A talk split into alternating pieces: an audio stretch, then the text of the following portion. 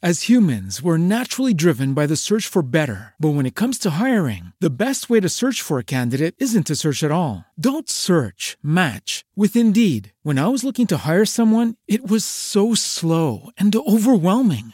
I wish I had used Indeed. If you need to hire, you need Indeed. Indeed is your matching and hiring platform with over 350 million global monthly visitors, according to Indeed data, and a matching engine that helps you find quality candidates fast. Ditch the busy work. Use Indeed for scheduling, screening, and messaging so you can connect with candidates faster. And Indeed doesn't just help you hire faster. 93% of employers agree Indeed delivers the highest quality matches compared to other job sites, according to a recent Indeed survey. And listeners of this show will get a $75 sponsored job credit to get your jobs more visibility at Indeed.com slash podcast. That's Indeed.com slash podcast. Terms and conditions apply.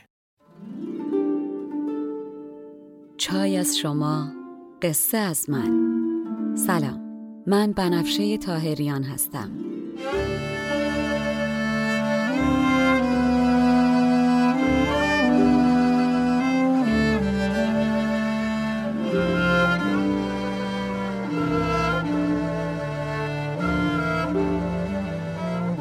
شما به چهل و هشتمین اپیزود پادکست چای با بنفشه گوش می‌کنین. من در این پادکست قصه های کهن رو به زبان ساده امروز میگم و لابلاشم بعضی از ابیات رو می‌خونم.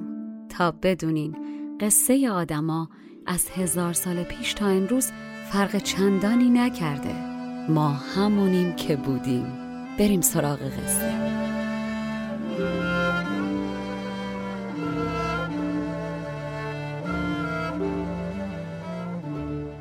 قسمت قبل که کلا به توصیف شب زفاف خسرو شیرین گذشت. اون هم چه شبی؟ نه یک شب نه هفت شب نه سی شب. ماه اصل شیرین و خسرو یک ماهی طول می‌کشه و کلا نزدیکانشون رنگ این دوتارم نمی‌بینن. تا اینکه بالاخره بعد از یک ماه در خلوتگاه باز میشه و عروس و داماد سرخوش و راضی و شاکر وارد مجلس میشن. خسرو بر تخت و شیرین خانومم کنارش میشینه. خسرو در قایت خوشی برای اینکه شادیش رو با نزدیکان خودش و شیرین تقسیم کنه دستور میده تا مجلس شیرینی خوران برگزار کنن.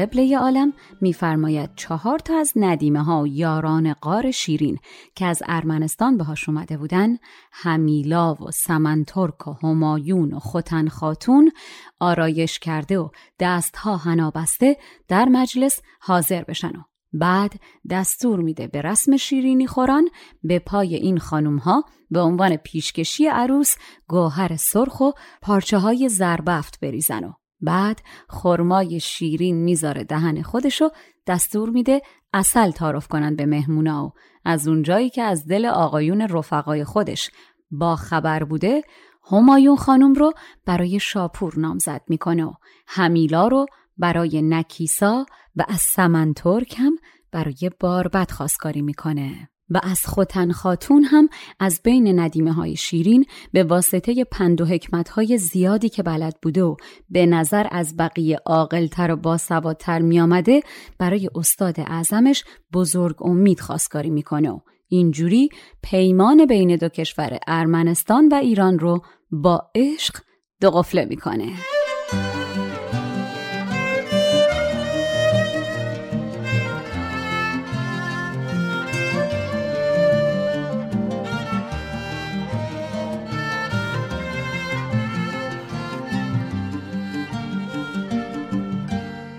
ز دست خاصگان پرده شاه نشد رنگ عروسی تا به یک ماه. همیلا و سمنترک و همایون زهنا دستها را کرده گلگون. ملک روزی به خلوتگاه بنشست. نشاند آن لعبتان را نیز بر دست. به رسم آرایشی در خوردشان کرد. ز گوهر سرخ و از زر زردشان کرد. همایون را به شاپور گزین داد. تبرزت خورد و پاداش انگبین داد. همیلا را نکیسا یار شد راست. سمن ترک از برای بار بد خواست. خوتن خاتون زروی حکمت و پند بزرگ امید را فرمود پیوند. خسرو بعد از عشق عاشقی و نامزدبازی می‌پردازه به امور کشورداری. و خب حالا که پادشاهان دو کشور ارمنستان و ایران با هم ازدواج کردن تکلیف اموراتشون هم باید روشن بشه دیگه. از طرفی نوبتی هم باشه دیگه نوبت شاپور بلاکشه. شاپور نه تنها زحمت معرفی این دو عاشق به هم رو کشیده بلکه تمام مدت رفیقشون بود و غمشون رو خورده و وفاداری و خردش رو به هر دو طرف نشون داده. در نتیجه خسرو با تشریف و منشور مملکت ارمنستان که از مهینبانو به شیرین رسیده بود رو میسپره به دست شاپور و شاپور میشه والی ارمنستان.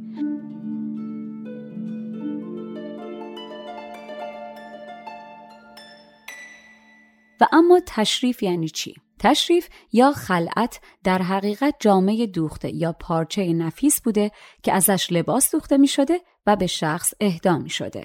تنپوشی که پادشاه و یا امیری به زیر دست خودش می‌داده و با این کار شخص افتخاری پیدا می کرده. اساسا هم کمتر از ستیکه نبوده یعنی شامل قبا و کمربند و دستار یا همون سربند می شده. به خیاط مخصوص دربار دستور می‌دادند که یا از لباسهای خود شاه از تو خزانه بیاره یا از پارچه هایی که تو خزانه هست لباسی برای شخص مورد عنایت قرار گرفته بدوزه و آماده کنه. بعد لباس آماده رو تا می‌کردن و میذاشتن تو طبق مخصوص و در طی مراسمی با تشریفات خاص می‌دادن به شخص. اگر لباس اندازه نبودم طرف می‌تونست برای پرو و اندازه کردن بره پیش خیاط. گاهی اگر طرف خیلی مهم نبود فقط پارچه لباس رو بهش می‌دادن. حافظ میگه هرچه هست از قامت ناساز بی اندام ماست ورنه تشریف تو بر بالای کس کوتاه نیست. یعنی شما در همه کار خوبی در خیاطیم و اگر این قبایی که برای ما دوختی اندازه ما نیست ایراد از هیکل قناس ماست نه تشریف شما.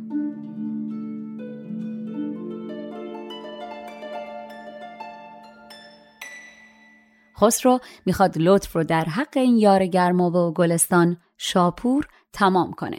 در نتیجه هم براش از زنی که دوست داره خواستگاری می‌کنه هم بهش تشریف و منشور میده. منشور هم در واقع حکمیه که مهر و امضای شاه رو داره. خسرو با حکمی شاپور رو والی ارمنستان می‌کنه و با این کار ذکاوتی هم به خرج میده و با یه تیر دونشون می‌زنه. خسرو اینجوری نه تنها داره به شاپور حال میده بلکه حواسش هم هست که مملکت شیرین رو بسپره دست کسی که شیرینم راضی و خوشحال باشه از این انتخاب. از وقتی هم که دولت شاپور میاد سر کار شاپور تا می‌تونه در ملک ارمنستان دست به آبادانی و ساخت و ساز می‌زنه و ضمنا دژی بنا می‌کنه به نام دژ آغنا که هنوز هم پابرجاست. ده خدا میگه پروفسور مار مستشرق شوروی گفته این دژ هنوز هم پابرجاست. من راستش نتونستم عکس و اطلاعاتی از این دژ پیدا کنم اما شما اگر تونستین دستتون طلا برای ما هم ایمیل کنین.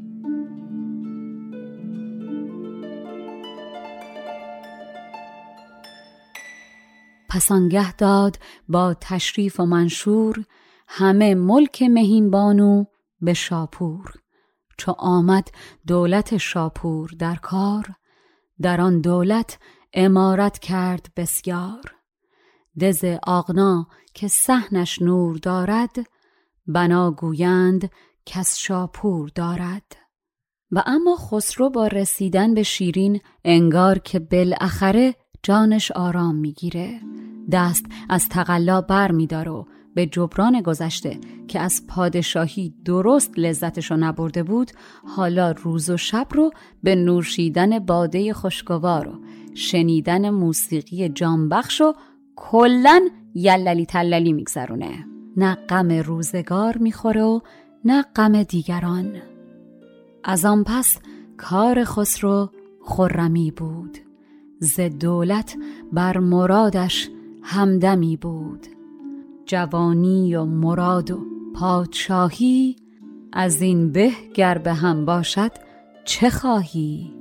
نبودی روز و شب بی باده و رود. جهان را خورد و باقی کرد بدرود. جهان خوردن گزین کین خوشگوار است. غم کار جهان خوردن چه کار است؟ به خوش طبعی جهان می‌داد و می‌خرد. غذای عیش چندین ساله می‌کرد.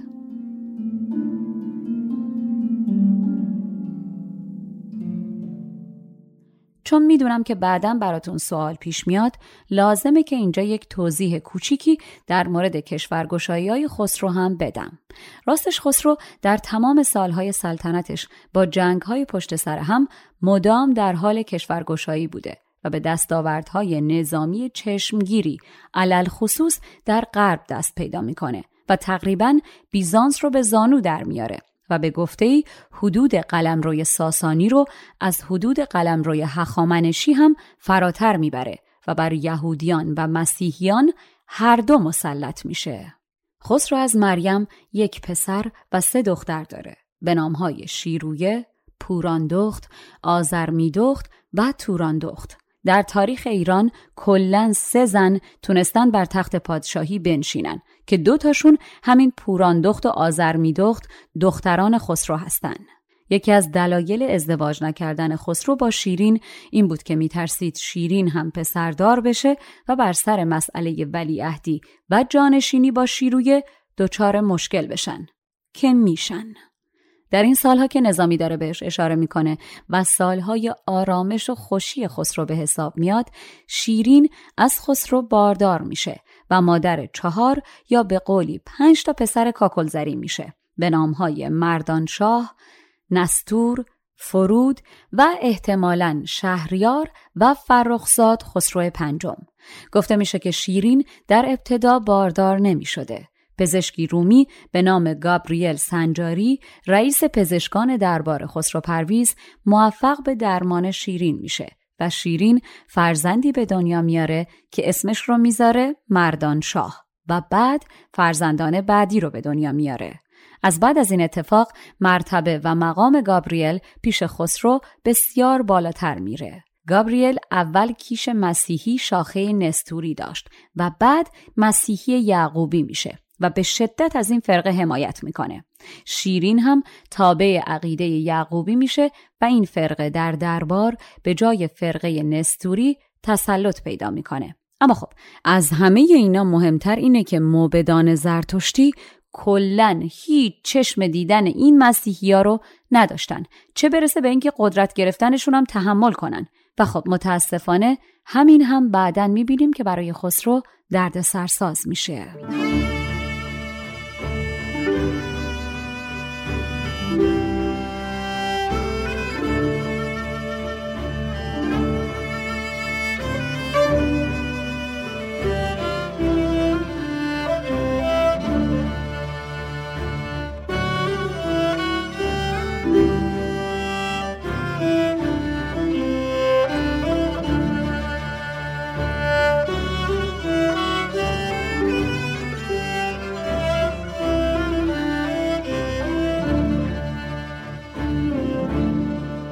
و اما برگردیم به داستان. چند سالی روزگار خسرو به همین منوال به خوشگذرونی و تفریح و سرگرمی و عیش و اشرتهای رویایی میگذره. درباره جلال و حشمت دربار و زرق و برق زندگی، قصرها و امارات، تجملات و اسباب زندگی فوق لاکچری خسرو داستانها گفته شده. اما خب هرچی سن خسرو میره بالاتر و از جوانی و خامی در میاد و بالاخره موی سپید رو هم در آینه می‌بینه کم کم غم تموم شدن دنیا و پیر شدن و میدل ایج کرایسز یا همون بحران چهل سالگی میاد سراغش. موی سپید و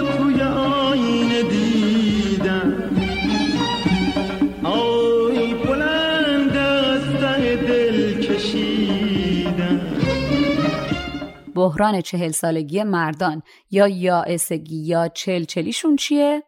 حالتی شبیه به بلوغ جوانیه با این تفاوت که مردان در این دوران مسترب و ناامید و افسرده و بعضیا آرامتر و بعضیا بلحوستر میشن و یه دیوونه بازیایی از خودشون در میارن علا ای حال شاه باشی یا گدا بالاخره پیر میشی از زندگی تا مرگ یه مو فاصله است که اونم موی سپیده.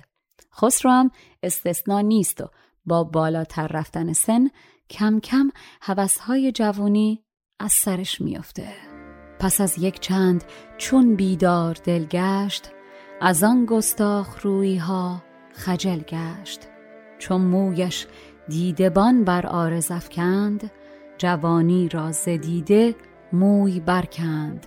ز تا عدم موی امید است مگر کان موی خود موی سپید است؟ چو در موی سیاه آمد سپیدی پدید آمد نشان ناامیدی.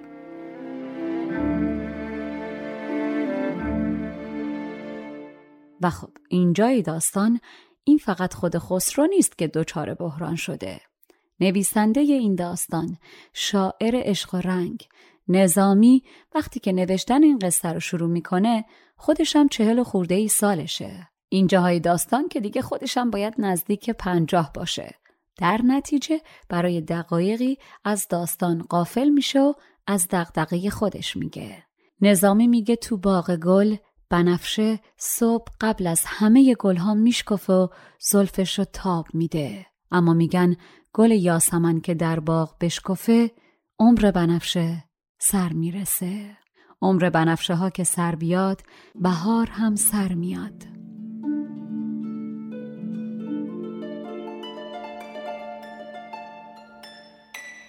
در ادبیات فارسی گل بنفشه نماد پیچ و تاب زلفه. زلف مشکی و تابدار مثل بنفشه آدم هرچی پیرتر میشه جاش رو میده به گل یاسمن سفید. بنفشه زلف را چندان دهد تاب که باشد یاسمن را دیده در خواب. شب به نقطه اوج تاریکی و سیاهی که می‌رسه صبح سپید و روشن از راه می‌رسه. باغ تا وقتی خوش و قشنگه که سپیدی برف احترام و حرمت سبزی باغ و نگه داره و روش نباره. دیگه وقتی هوا سرد بشو برف مثل کافور از آسمون بباره و همه جا رو سفید پوش کنه عمر قشنگی و سبزی باغم سر میاد. ز شب چندان توان دیدن سیاهی که برناید فروغ صبحگاهی. هوای باغ چندانی بود گرم که سبزی را سپیدی دارد آزرم. چو بر سبزه فشاند برف کافور به باد سرد باشد باغ معذور. حکایتی این بالا رفتن سن. سگ تازی که فرز و سری به آهو می‌رسه پیر که میشه آهو ازش جلو می‌زنه. گندمو میشه سالها نگه داشت. اما آردش که بکنن و سفید بشه دیگه نمیشه نگهش داشت. آرد گندم اگر بمونه تلخ میشه. پارچه خام رنگ خودشو داره. اما وقتی گازر رختشور خوب بشورتشو سفید و تمیزش بکنه دیگه آخر عمر پارچه است. سپرده میشه به قیچی و عمرش تمام.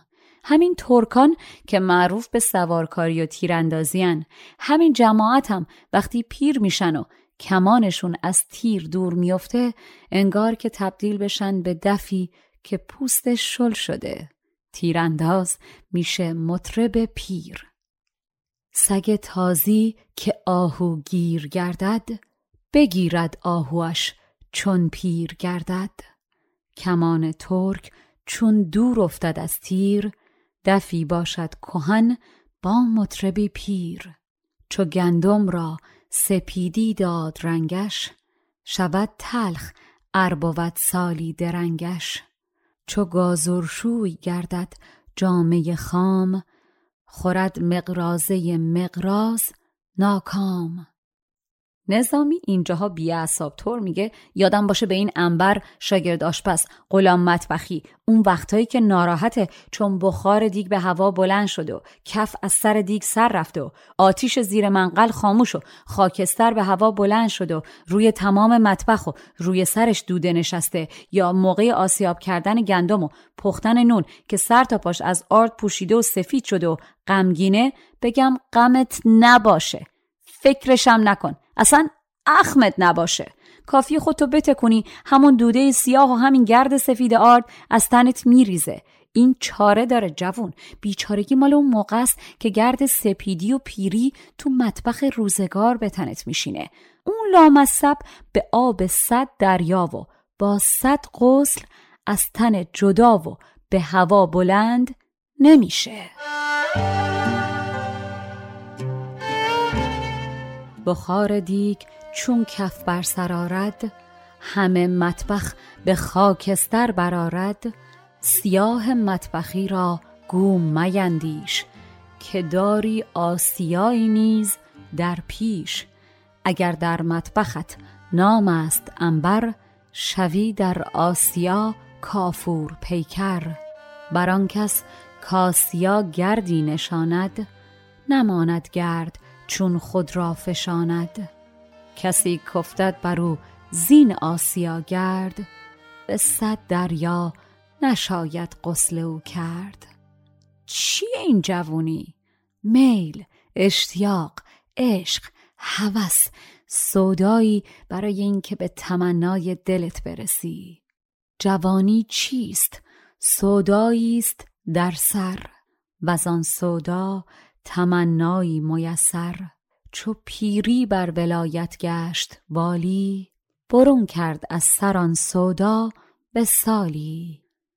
نظامی میگه یه جوانی اومد پیش یه پیری و ناله کرد و گفت وای من پیر بشم دیگه یارم منو نمی‌خواد. چه کنم که پیر نشم؟ پیر بهش میگه شما جوش نزن. شما پیرشی خودت از یار گریزان میشی. از آسمون جیوه که ببارو موهات نقره‌ای بشه تشکیلاتت هم از کار میفته دعا می‌کنی اون یار نقره تنت سراغت نیاد که زایه بشی جلوش. جوانی گفت پیری را چه تدبیر؟ که یار از من گریزد چون شوم پیر. جوابش داد پیر نقص گفتار که در پیری تو خود بگریزی از یار. بر آن سر کاسمان سیماب ریزد چو سیماب از بت سیمین گریزد. اون قدیم مثل حالا که نبوده که مردم موهاشون رو قشنگ رنگ کنن. سفید که می شده دیگه سفید می شده نظامیم از همین موضوع لجش گرفته. میگه اصلا موی سیاه غم از دل آدم می‌بره آقا. شما این سیاه های زنگباری رو ببین لام از سبا همشون شادن. غم نمی‌دونن چیه. اصلا چرا راه دور میریم؟ همین توتیایی که زنا به چشم می‌کشن. این سرمه. رنگش سیاهه. برای اینکه تا تو چشم می‌کشی انگار جوون میشی و راهت به هندوستان هزار رنگ و خیال باز میشه.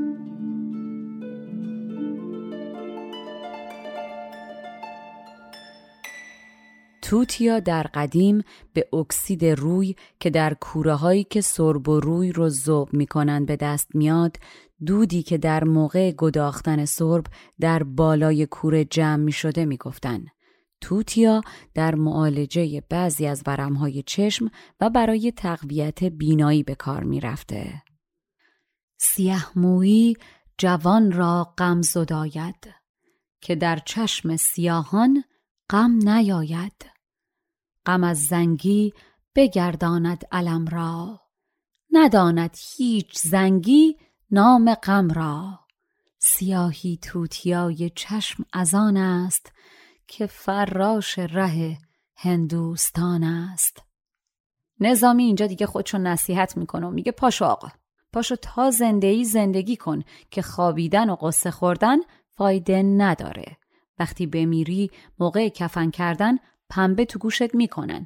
تا زنده یا هنوز جون داری تکونی بخور و این پنبه رو از گوشت درار و بعد نظامی دوباره برمیگرده به قصه و غمگین میگه خسرو هم تفلی وقتی توی آینه موی سپید رو دید مثل من در جوونی پیر شد و احساس یأس و ناامیدی به دلش افتاد. مخسب ای سر که پیری در سر آمد. سپاه صبحگاه از در در آمد ز پنبه شد بناگوشت کفن پوش هنوز این پنبه بیرون ناری از گوش. چو خسرو در بنفشه یاسمن یافت ز پیری در جوانی یأس من یافت. خسرو اگرچه نیک عهدی پیشه می کرد جهان بدعهد بود. اندیشه می کرد. گهی بر تخت زرین نرد می باخت. گهی شبدیز را چون بخت می تاخت. گهی می کرد شهد بار بد نوش گهی می گشت با شیرین هماغوش. چو تخت و بار بد شیرین و شبدیز بشد هر چار نزهتگاه پرویز. از آن خواب گذشته یادش آمد. خرابی در دل آبادش آمد. خواب خسرو که در قسمت اول این قصه براتون تعریف کردم یادتونه. اونایی که یادشونه که هیچ.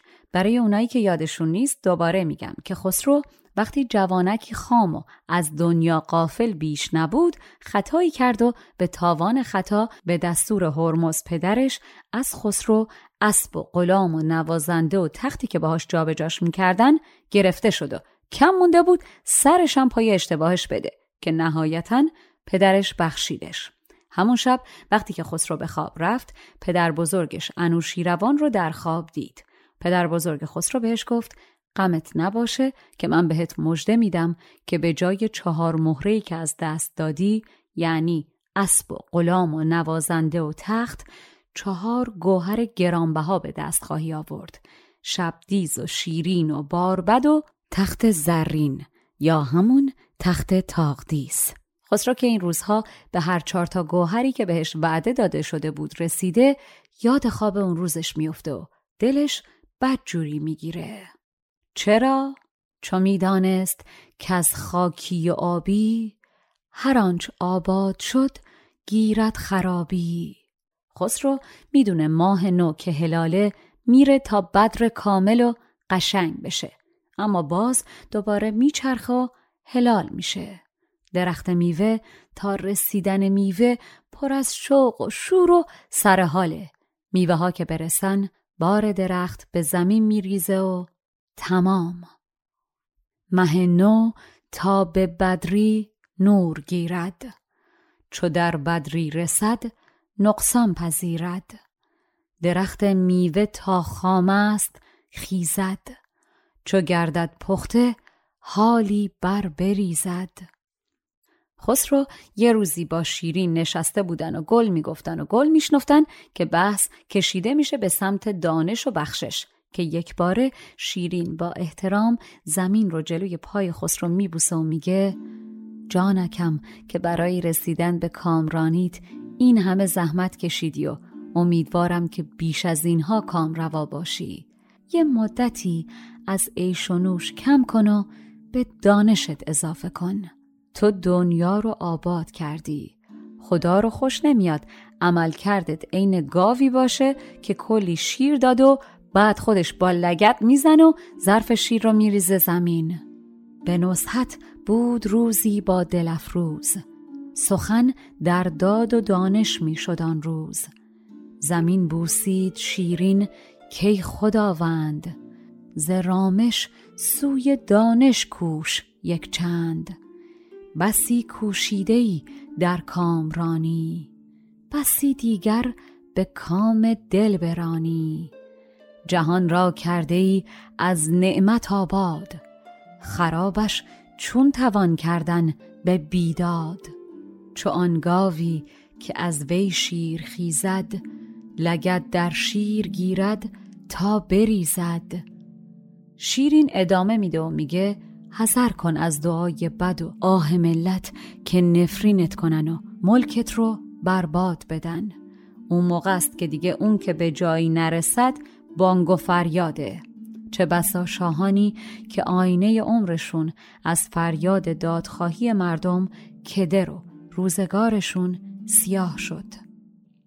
حذر کن زان که ناگه در کمینی دعای بد کند خلوت نشینی. زنی پیر از نفسهای جوانه زند تیری سهرگه بر نشانه ندارد سودت آنگه بانگ و فریاد.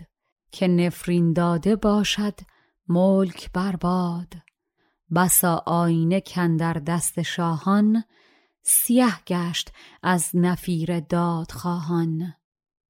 شیرین ادامه میده و میگه علاج واقع قبل از وقوع باید کرد.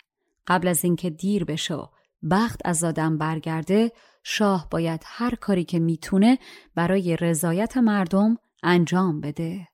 برگی اگر سست و ناتوان باشه خبرش سود به باد خزان می‌رسه که بیاد و بریزونتش. دور از جون همه در این جمع اگر چراغی رو به خاموش شدن باشه قبل از اینکه خاموش بشه فیتیله از شعله میافته و سر فیتیله آتیش می‌گیره. همون موقع میل مخصوص فیتیله رو به چشم چراغ می‌کشن و خاموشش می‌کنن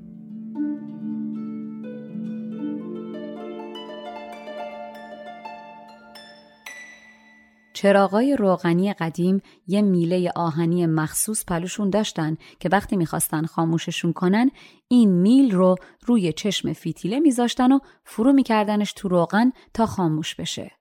شیرین با این حرف داره غیر مستقیم اشاره می‌کنه به پدر خسرو هرمز که مخالفین و شورشیان از سلطنت خلعش کردن و اول میل داغ به چشمش کشیدن و کورش کردن.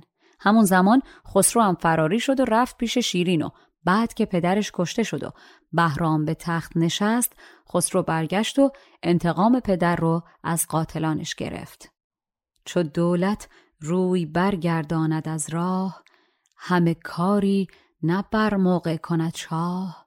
چو برگ باغ گیرد ناتوانی خبر پیشین برد باد خزانی. چو دور از حاضران میرد چراغی کشندش پیش از آن در دیده داغی. شیرین آرام ادامه میده و میگه اگر به مردم ظلمی بشه صداشون به هوا بلند میشه. اگر سیل بزرگی از کوه بخواد بیاد قبلش صدای مهیبی از سر کوه شنیده میشه. تگرگ اگر بزنه به کشتزار گشنیز و ساقه هاشون رو قطع کنه بوی گشنیز همه جا میپیچه. شاه باید از روز اول درست رفتار کنه وگرنه درختی که شاخش کج بالا میره دیگه نمیشه صافش کرد و نهایتا باید آتیش زد. چو سیلی ریختن خواهد به انبوه قررت کوهه ابر از سر کوه. تگرگی کوزند گشنیز بر خاک رسد خود بوی گشنیزش بر افلاک. درختی که اول از پیوند کش خواست نشاید جز به آتش کردنش راست.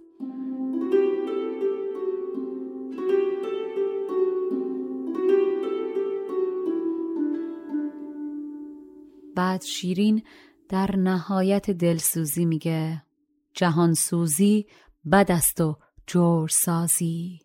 تو را به گر رعیت را نوازی. بعد هم شیرین مثالی می‌زنه و میگه میترسم که مبادا این مثلی که می‌زنن برای ما هم صدق کنه. میگن پادشاهی که سلطنت نسلا در نسل بهش به ارث رسیده باشه یا مدت طولانی بر مسند قدرت باشه اگر حواسش نباشه و دیر پیوند و بیمهر به رعیت باشه و ازشون دوری کنه و فکر کنه که از تمام موجودات برتره و جهان یک لقمه حق مسلمش و غرور جلوی چشمشو بگیره کم کم فاصلش با رعیت زیاد میشه پیوند و مهر بینشون از بین میره و اون وقته که یه تازه از راه رسیده ای پیدا میشه و چون محبوبیت شاه در بین مردم از بین رفته از فرصت استفاده می‌کنه و دست دراز شاهی که فکر می‌کنه عمر مردمم ارث باشه کوتاه می‌کنه. ناجی که بیاد خلایقم همراهیش می‌کنن و و چون حمایت مردم رو داره راحت تر دستش به سلطنت می‌رسه. شاه باید حواسش به عدل و لطفش به مردم باشه. شیرین بدون اینکه مستقیم حرفی بزنه باز داره اشاره می‌کنه به بهرام چوبین. از آن ترسم که گردد این مثل راست که آن شه گفت کورا کس نمی‌خواست. کهن دولت چو باشد دیر پیوند رعیت را نباشد هیچ دربند. ز مثل خود جهان را تاق بیند جهان خود را به استحقاق بیند. ز مغروری که در سر ناز گیرد مراعات از رعیت بازگیرد نو اقبالی برارد دست ناگاه کند دست دراز از خلق کوتاه. خلایق را چون نیکوخواه گردد به اجماع خلایق شاه گردد. شیرین نهایتا برای اینکه هم دل همسر عزیزتر از جانش و آرام و از پریشونیش کم کنه و هم راه حلی جلوی پاش گذاشته باشه میگه خسرو بلا از تو دور که همه چی تمامی و از مال دنیا بی نیاز. هم قدرت جوانان رو داری و هم تجربه و تعمل پیران. خردمندی و شاهی هر دو داری. سپیدی و سیاهی هر دو داری. جانکم به فکر آخرتت باش. هیچ کس در این منزل موندگار نیست. از سیم و زر که هرچی داشتنی بود به دست آوردی. اینم که بردنی نیست. به فکر آخرت باش. نجات آخرت را چارگر باش. در این منزل ز رفتن با خبر باش. کسی کو سیم و ترکیب سازد قیامت را کجا ترتیب سازد؟ شیرین برای خسرو مثال می‌زنه و میگه خسرو ببین دارا و جمشید آخر قصهشون چی شد؟ هر دو از مردم دور شدن و اون همه مال و منال دنیا هم نتونست از مرگ وحشتناکی که نصیبشون شد نجاتشون بده. مال دنیا رو جمع کنی و آب از دستت نچکه میشه بلای جون تو خورت میگه ایشالله جونش بالا بیاد من به این مال برسم. اما مال دنیا رو ببخشی میشه پاسبان راهت.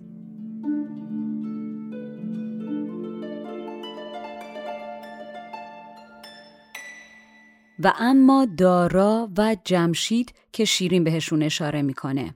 جمشید پادشاه روشن که در قسمتهای قبل براتون در موردش گفتم پادشاه اساتیری ایرانه که آبادانی در ایران رو کلا منصوب به این پادشاه می‌دونن و نه تنها آدمیان بلکه دیوها هم به فرمانش بودن. از ساختن ابزار جنگی با آهن نرم شده ساختمان سازی کشتی سازی، دریانوردی، کشف اطریات، دارو، سنگ های زینتی و از همه مهمتر جشن نوروز همه و همه به این پادشاه نسبت داده شده. گفته میشه که در 300 سال اول حکومتش برای مردم آسایش فراهم و آرزوهاشون رو برآورده می‌کنه.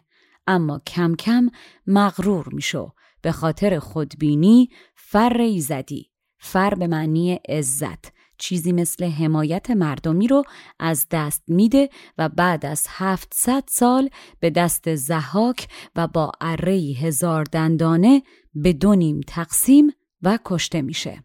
ضمنا افسانه‌ای درباره عجایب هفتگانه‌ای که جمشید اونها رو ساخته و اسکندر از بین بردتشون هم وجود داره که اینجا ازشون نام نمی‌برم که از داستان خیلی دور نشیم و اما دارا در حقیقت هم به داریوش بزرگ نخستین پادشاه سلسله هخامنشی دارا می‌گفتند و هم به داریوش سوم سیزدهمین و آخرین پادشاه رسمی شاهنشاهی هخامنشی. شیرین اینجا منظورش از دارا در حقیقت داریوش سومه. دارا در جنگ با اسکندر مقدونی زخم کاری می‌خوره که نهایتا هم کشته میشه اول حکمتانه فتح میشه بعد هم تخت جمشید توسط اسکندر به آتش کشیده و ویران میشه. حادثه غلبه اسکندر بر دارا یکی از چند سانحه بزرگ تاریخ ایرانه که ازش تصاویر متعددی به صورت نقاشی و تابلو موزاییک و مجسمه موجوده که در صفحه اینستاگرام و وبسایت پادکست براتون پستشون می‌کنیم.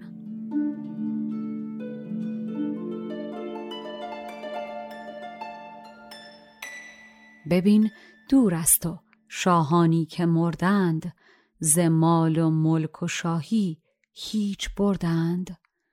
بمانی مال بدخواه تو باشد. ببخشی شهنه راه تو باشد.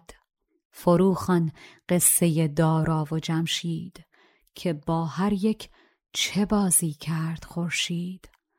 و نهایتا شیرین بعد از نصیحت راه حل می‌ذاره جلوی پای خسرو. میگه در این نه پرده آهنگ آنچنان ساز که دانی پرده پوشیده را راز. و با این حرف خسرو رو دعوت می‌کنه به اینکه بره دنبال کسب دانش و فهمیدن راز عالم و نه پرده آفرینش. از اون طرف خسرو که دیگه یاد گرفته از به حرف شیرین گوش کردن ضرر نمی‌کنه بلافاصله میفرسته دنبال استاد اعظمش بزرگ امید. که بیاد و یه دوره فشرده خصوصی دکترا براش بذار و جواب سوالاش رو بده. چو خسرو دید کان یار گرامی ز دانش خواهد او را نیک نامی. بزرگ امید را نزدیک خود خواند. به امید بزرگش پیش بنشاند. که ای از تو بزرگ امید مردان مرا از خود بزرگ امید گردان. همه ما یک بار تو زندگیمون رسیدیم به سوال ز کجا آمدم؟ آمدنم بهر چه بود؟ به کجا می‌روم آخر؟ ننمایی وطنم؟ بعضیامون بیشتر پیگیری کردیم و رفتیم دنبال جواب این دوتا سوالو بعضیام رهاش کردیم. شما مگر می‌خوایم بدونین خسرو چه سوالایی از بزرگ امید می‌پرسه و جواب چی می‌گیره؟ باید تا قسمت بعد صبر کنین. اما قبل از خداحافظی خواستم بگم اگر از من بپرسین به نظرم زنان در چهل سالگی در اوج جذابیتن. مثل ابریشم. آرامشی دارن جاری مثل آب روان. اصلا شنیدنی و دیدنی ترن. پر از قصه. والا! خب این چایی که با من نوشیدین نوش جونتون. تا قسمت بعد تنتون سلامت و جانتون شیرین. مشاور ادبی من برای تولید این پادکست دکتر فرشید سادات شریفیه. آهنگساز و نوازنده کمانچه موسیقی زیبایی که شنیدین کوروش باباییه و edit و میکس صدا رو هم مهلا دیانی قبول زحمت کرده و انجام میده. این پادکست اول، دهم و بیستم هر ماه میلادی منتشر میشه. اگر پادکست چای با بنفشه رو دوست داشتین دستتون طلا به دیگرانم معرفیش کنین تا اپیزود بعدی تن و جانتون سلامت Swimsuit? Check. Sunscreen? Check. Phone charger? Check. Don't forget to pack the 5 Hour Energy. It fits great in a pocket or carry on, and the alert feeling will help you arrive ready for anything. Now get 20% off when you use code 5HE Travel at 5hourenergy.com. Expires April 30th. One time use only, not valid with other discounts. Remember, visit 5hourenergy.com and use code 5HE Travel to save 20%. As humans, we're naturally driven by the search for better. But when it comes to hiring, the best way to search for a candidate isn't to search at all. Don't search, match with Indeed. When I was looking to hire someone, it was so slow and overwhelming.